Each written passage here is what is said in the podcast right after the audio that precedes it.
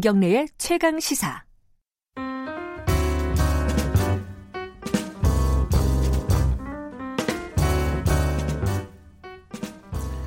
김경래 최강 시사 3부 시작하겠습니다. 더 나은 미래를 위해 오늘의 정책을 고민하는 시간 김기식의 정책 이야기 식스센스 김기식 더미래연구소 정책위원장 나와 계십니다. 안녕하세요. 예, 안녕하세요.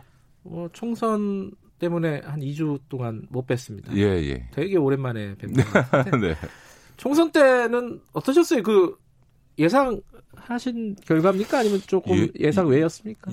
아니 뭐 민주당이 이길 거라고는 당연히 예상했지만 이렇게까지 압승할 거라고는 음. 생각은 안 했고요. 어쨌든 뭐 민주당의 압승, 그 미래통합당의 참패로 네. 평가할 수 있을 것 같고 무엇보다 그 원인은 이제 그 문재인 대통령을 중심으로 문재인 정부가 코로나 대처를 잘했다 이런 네. 외국의 평가까지 포함해서 그게 승리의 가장 큰 결정적 동력이고 또 한편에서 보면 미래통합당이 심판받은 거죠. 너무 지난 20대 국회 내내 동안에 보여줬던 발목 잡기라든가 또 탄핵을 부정하는 태도 이런 것들에 대한 것이었다고 생각하는데 다만 총선 끝나고 특히 민주당 일각에서 마치 우리 사회에서 이 보수 진보의 주류 가 교체됐다 이제 진보가 음. 주류가 됐다 이제 네. 완전히 파는 기울었다 이렇게 얘기를 하는데 그거는 아닌 게 지역구에서도 민주당이 한 50% 49.9%였고 어, 미래통합당이 41% 정도 얻었고요. 정당 투표로 보면은 어 민주당 계열이 38%였고 미래통합당 쪽이 지금 34% 얻었으니까 사실 민주당이 약간 크긴 하지만 양쪽이 힘의 균형이 맞은 거죠. 그럼에도 음. 불구하고 민주당이 압승한 거는 어, 한마디로 얘기하면 중간층이 확 쏠린 거거든요. 그 네. 얘기는 다른 말로 얘기해서 또 못해서 중간층이 확 떠나면 판이 음. 기울 수 있는 거기 때문에 늘 이 중간층에 대해서 겸손한 마음으로 음. 정치를 하지 않으면 어, 중간층이 떠날 수 있다 이렇게 좀 민주당도 보고 어, 정말 책임 있게 일하고 겸손한 태도로 지녀야 된다고 봅니다. 이른바 뭐 1.5당 체제라든지 뭐 이런 것들이 고착화됐다. 전혀 그렇지 않습니다. 네, 그런 거에는 동의하지 못하겠다는 네, 네, 말씀이시네요. 그렇죠. 음.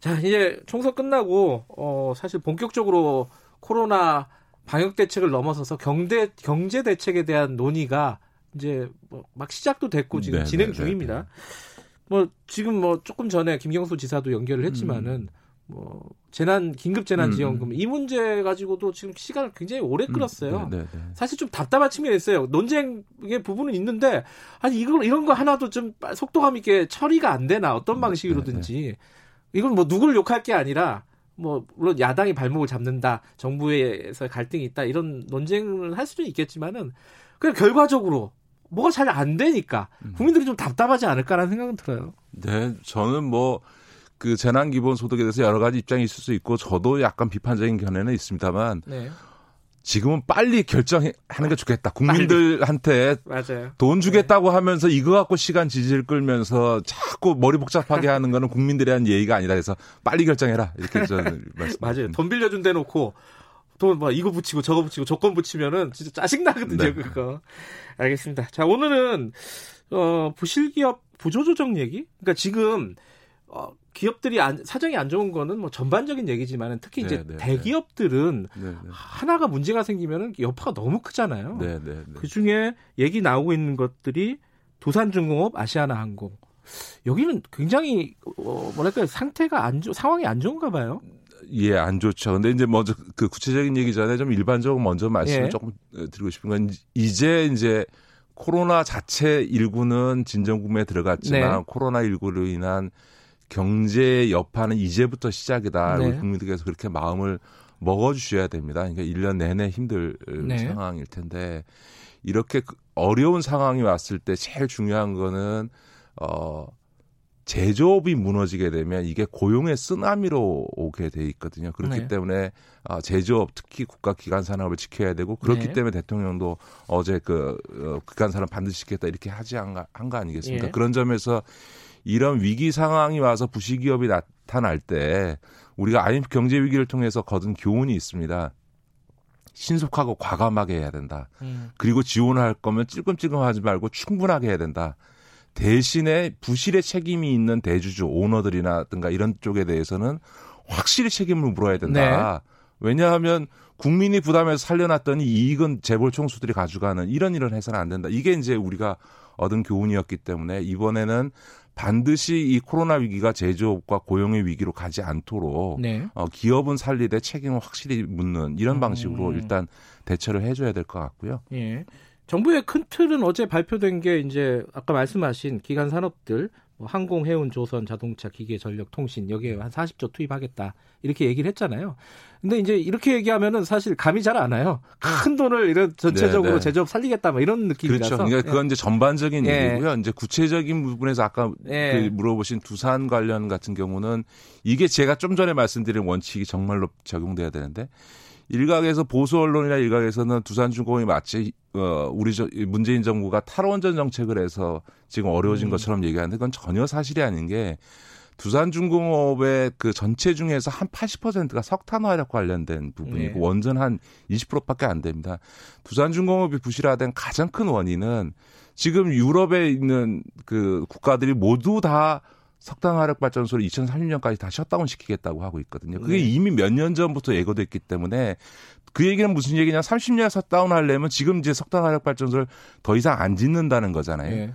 그러면 몇 년 전부터 이미 예고됐으면 석탄 화력 부분을 줄이고 네. 그리고 대체로 가고 있는 LNG와 관련해서 가스 터빈 쪽으로 R&D를 집중해서 신속히 사업을 구조조정했어야 되는데 이거를 안 해오고 있다가 그냥 넉놓고 있다가 지금 이게 직격탄을 맞은 게 하나 있고 또 예. 하나는 두산 건설이 두산 중공업의 부실회사인데 자회사인데 여기가 부실화되니까 이 두산 건설에다 1조 가까운 돈을 쏟아 부었어요. 네. 그러다 보니까 이제 두산 중공업이 현금 유동성이 떨어지면서 지금 위기가 온 거지 원전하고는 전 그 뭐 전혀 관련이 없다고 볼 수는 없습니다. 원 탈원전 정책의 주요 원인은 전혀 아닌데 문제는 이런 예견되는 그 탈석탄 화력 발전에 네. 의해서 그 사업 구조조정이 필요성을 몇 년 전부터 얘기해 왔음에도 불구하고 두산 오너 일가와 경영진들이 전혀 구조조정을 진행하지 않았다는 겁니다. 여기서 지금 두산이 4세 경영 오너 4세까지 내려오지 않았습니까? 그러다 보니까 한 10여 명이 그룹에 들어와 있는 거예요. 예. 그러니까 아무도 책임 있는 결정을 할 수 없는 구조가 된 거죠. 아, 그러니까 기업이 잘 나갈 때는 이 4세까지 내려와도 별 문제가 없는 것 같지만 이게 위기가 오니까 4세까지 내려온 오너 경영 체제의 리스크가 바로 현실화된 게 바로 두산 케이스다. 그래서 저는 두산 중공업이나 두산 그룹을 개별적으로 살릴 것은 아니, 그러니까 음. 전체적으로 살릴 것은 아니고 두산 인프라코어라든가 두- 바케입이라든가 두산중공 같은 개별 기업은 살리더라도 정부가 기껏 지원해줘 가지고 부실은 다 정부가 떠안고 네. 예를 들어서 두산의 박씨 일가는 예를 들어서 두산에서 제일 좋은 인프라코어나 바크 같은 알짜 회사는 그 사람들이 지키는 음. 이런 모습이 되면 국민이 동의하겠습니까? 그런 점에서 보면 두산에 대해서는 철저하게 구조조정하고 어, 책임을 물, 물어야 된다. 다만 살릴 수 있는 회사는 과감하게 지원해서 살려야 된다 이렇게 봅니다. 근데 요번에 그러니까 원래 두산중공업이 차입금이 뭐 4조 원이 넘는다. 지금 5조가 넘죠. 네, 그렇게 얘기를 하는데 요번에 또 6천억을 또 지원을 하기로 했어요. 지금 뭐 단기 지- 그 음. 채권들이 돌아오고 있기 때문에 지원 안 할 수가 없습니다. 그러니까 그거는 이제 어차피 지급 보증을 해놨기 때문에 네, 안할 네. 수가 없다고는 네. 하지만은 근데 이제 밖에서 국민들이 바라보기 말씀하신 대로 저렇게 계속 밑빠진 독처럼 왜냐하면 말, 그 구조조정 이런 것들이 눈에 보이는 게 잘 없잖아요.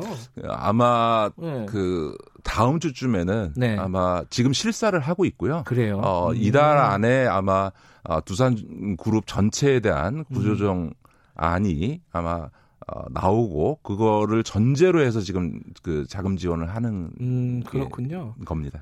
네. 또 하나가 이거는 이제 한때 굉장한 이슈 중에 하나였는데 아시아나 항공 인수 관련해 가지고 현대산업개발이 인수하기로 했잖아요. 네, 네, 네. 이게 지금 상황이 너무 안 좋아서 안 될 수도 있다. 그래 갖고 네, 아시아나 네. 항공에 지원금이 뭐 1조를 넘게 또 지원한다고. 네, 네, 이건 또 가능한 일인가? 아니 이제 항공은 지금 뭐 음. 당장 국제선으로 다 스톱돼 있는 거 아닙니까? 그러니까요. 전 세계가 다 예. 그러다 보니까 우리나라만이 아니고 미국만 해도 그 항공 산업에 대해서 760억 달러니까 우리 예. 돈으로 하면은 뭐 한 100조가 넘는 돈을 지- 그 가- 100조에 가까운 돈을 지원하는 거거든요. 그런 네. 점에서는 전 세계가 항공업계를 다 지원하는 해야 되는 건 맞는 거죠. 왜냐하면 네. 그냥 이동 자체가 스톱돼 버렸으니까 그런 점에서는 이건 구조적인 위기니까 해야 되는데 문제는 여기도 앞서 말씀드린 원칙과 관련해서 말씀드릴 게 있습니다. 예를 들면 아시아나 같은 경우도 금호가 부실경영에서 생긴, 생긴 문제고 대표적으로 대한항공이 어렵다 그러는데 네.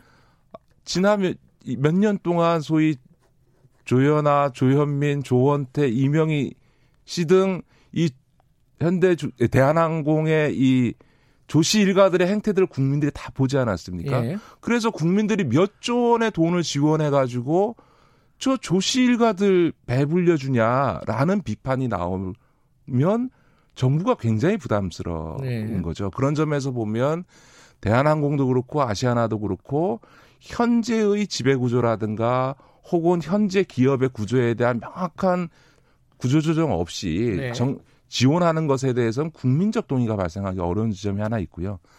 또 하나는 이제 LCC들이 저가 항공들이 지금 되게 예. 어려운데 우리나라 LCC가 지금 10개예요. 아 그래요? 음. 우리 우리보다 이- 인구가 뭐 훨씬 많은 30배가 많은 중국도 보다도 우리가 LCC가 많습니다. 음. 그러니까 이 지- LCC가 과잉 공급되어 있기 때문에 이, 네. 이 저가 항공사 10개에 대해서도 일정한 구조 조정을 하지 않으면 네. 정말 미- 밑빠진 독에 물 붓기가 아, 되겠죠. 네. 그 저는 그런 점에서는 앞서도 말씀드렸던 것처럼 산업과 기업을 살리기 위해서 지원은 하되 네. 구조조정은 반드시 해야 된다. 그러지 음. 않으면 밑빠진 독에 물이 붓기가 되고 좀비 기업이 양산되고 음. 계속 부실이 이어질 수 있다. 이 말씀은 항공업에도 똑같은 거죠. 그리고 두산중공업 아까 말씀하셨고 아시아나항공 말씀하셨는데 그러면 여기에 어 어쨌든 국민 세금이 들어가는 거잖아요. 네, 네, 산업은행이나 이런 것들 을 통해서 들어가게 되는 전제 조건이 구조조정이다. 네. 그럼 구조조정의 방향은 뭐 오늘 시간이 많지는 않지만은 그럼 어때야 되는 거예요? 구체적으로는 어떤 건지 일정 예, 그 이제 팔아야 제일 된다. 중요한 거는 살릴 수 있느냐에 대한 판단입니다. 예, 냉정하게. 네, 그렇습니다. 예 를 들어서 쌍용차도 지금 이제 그렇죠. 문제인데요. 저는 어 마인드라가 책임지지 않는 한 어, 정부나 산업은행이 어, 지원하는 거에 대해서 매우 신중할 수밖에 없습니다. 왜냐하면 자동차 산업의 특성상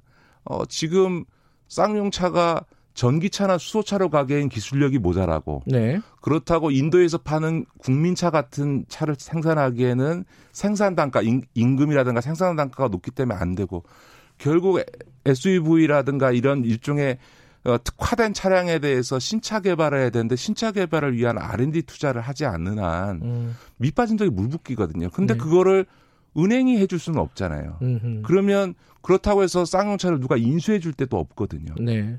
지금 글로벌리 자동차 공급이 과잉되는데 누가 지금 이걸 인수하겠습니까? 네. 결국은 마인드라가 책임지고 쌍차를 경영하겠다라고 하는 의지를 보이지 않는 한 쌍차야말로 전 세계 자동차 산업 구조상 살 수가 없는 조직인 그 기업이거든요. 그 저는 그런 점에서 보면 부실 기업 구조조정의 제일 원칙은 살 수 있는 데냐 아니냐. 음. 라고 하는 걸 정해서 살 수 있는 데에 대해서는 신속하고 과감하고 충분하게 지원하면서 책임을 추궁하면 된다. 그런데 이거는 지원해줘 봐야 밑빠진 독에 물 붓게 되고 살 수 없는 기업이다라고 하면 이참에 오히려 과감하게 구조조정을 하는 게 오히려 다 바람직하다. 그게 한국 경제를 위해서도 필요하다는 거죠. 네, 과감한 부- 구조조정은 필연적으로 또 고통이 수반되잖아요. 그죠? 저 그렇죠. 그렇기 음. 때문에 연관돼서 우리가 사회적 안전망이 네. 중요하고 그 사회적 안전망에서 제일 중요한 거는 고용보험이라든가 실업급여와 같이 음. 이런 구조조정 과정에서 희생돼서 나오는 우리 노동자들을 보호할 수 있는 네. 이런 시스템을 어, 갖춰야 되는 거죠. 근데 저는 이 구조조정이 고통이 따르지만 주저하면 안 된다고 보는 음. 게요.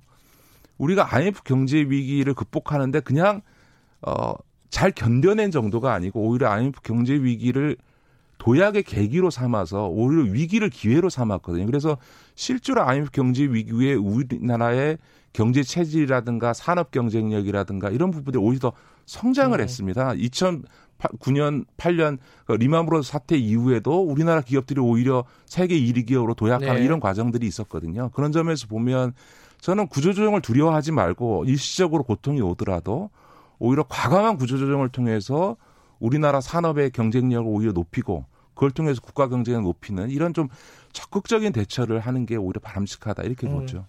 알겠습니다. 오늘 말씀 여기까지 듣겠습니다. 고맙습니다. 네, 고맙습니다. 김기식 더 미래연구소 정책위원장이었습니다. 김경래의 최강 시사 듣고 계신 지금 시각은 8시 45분입니다.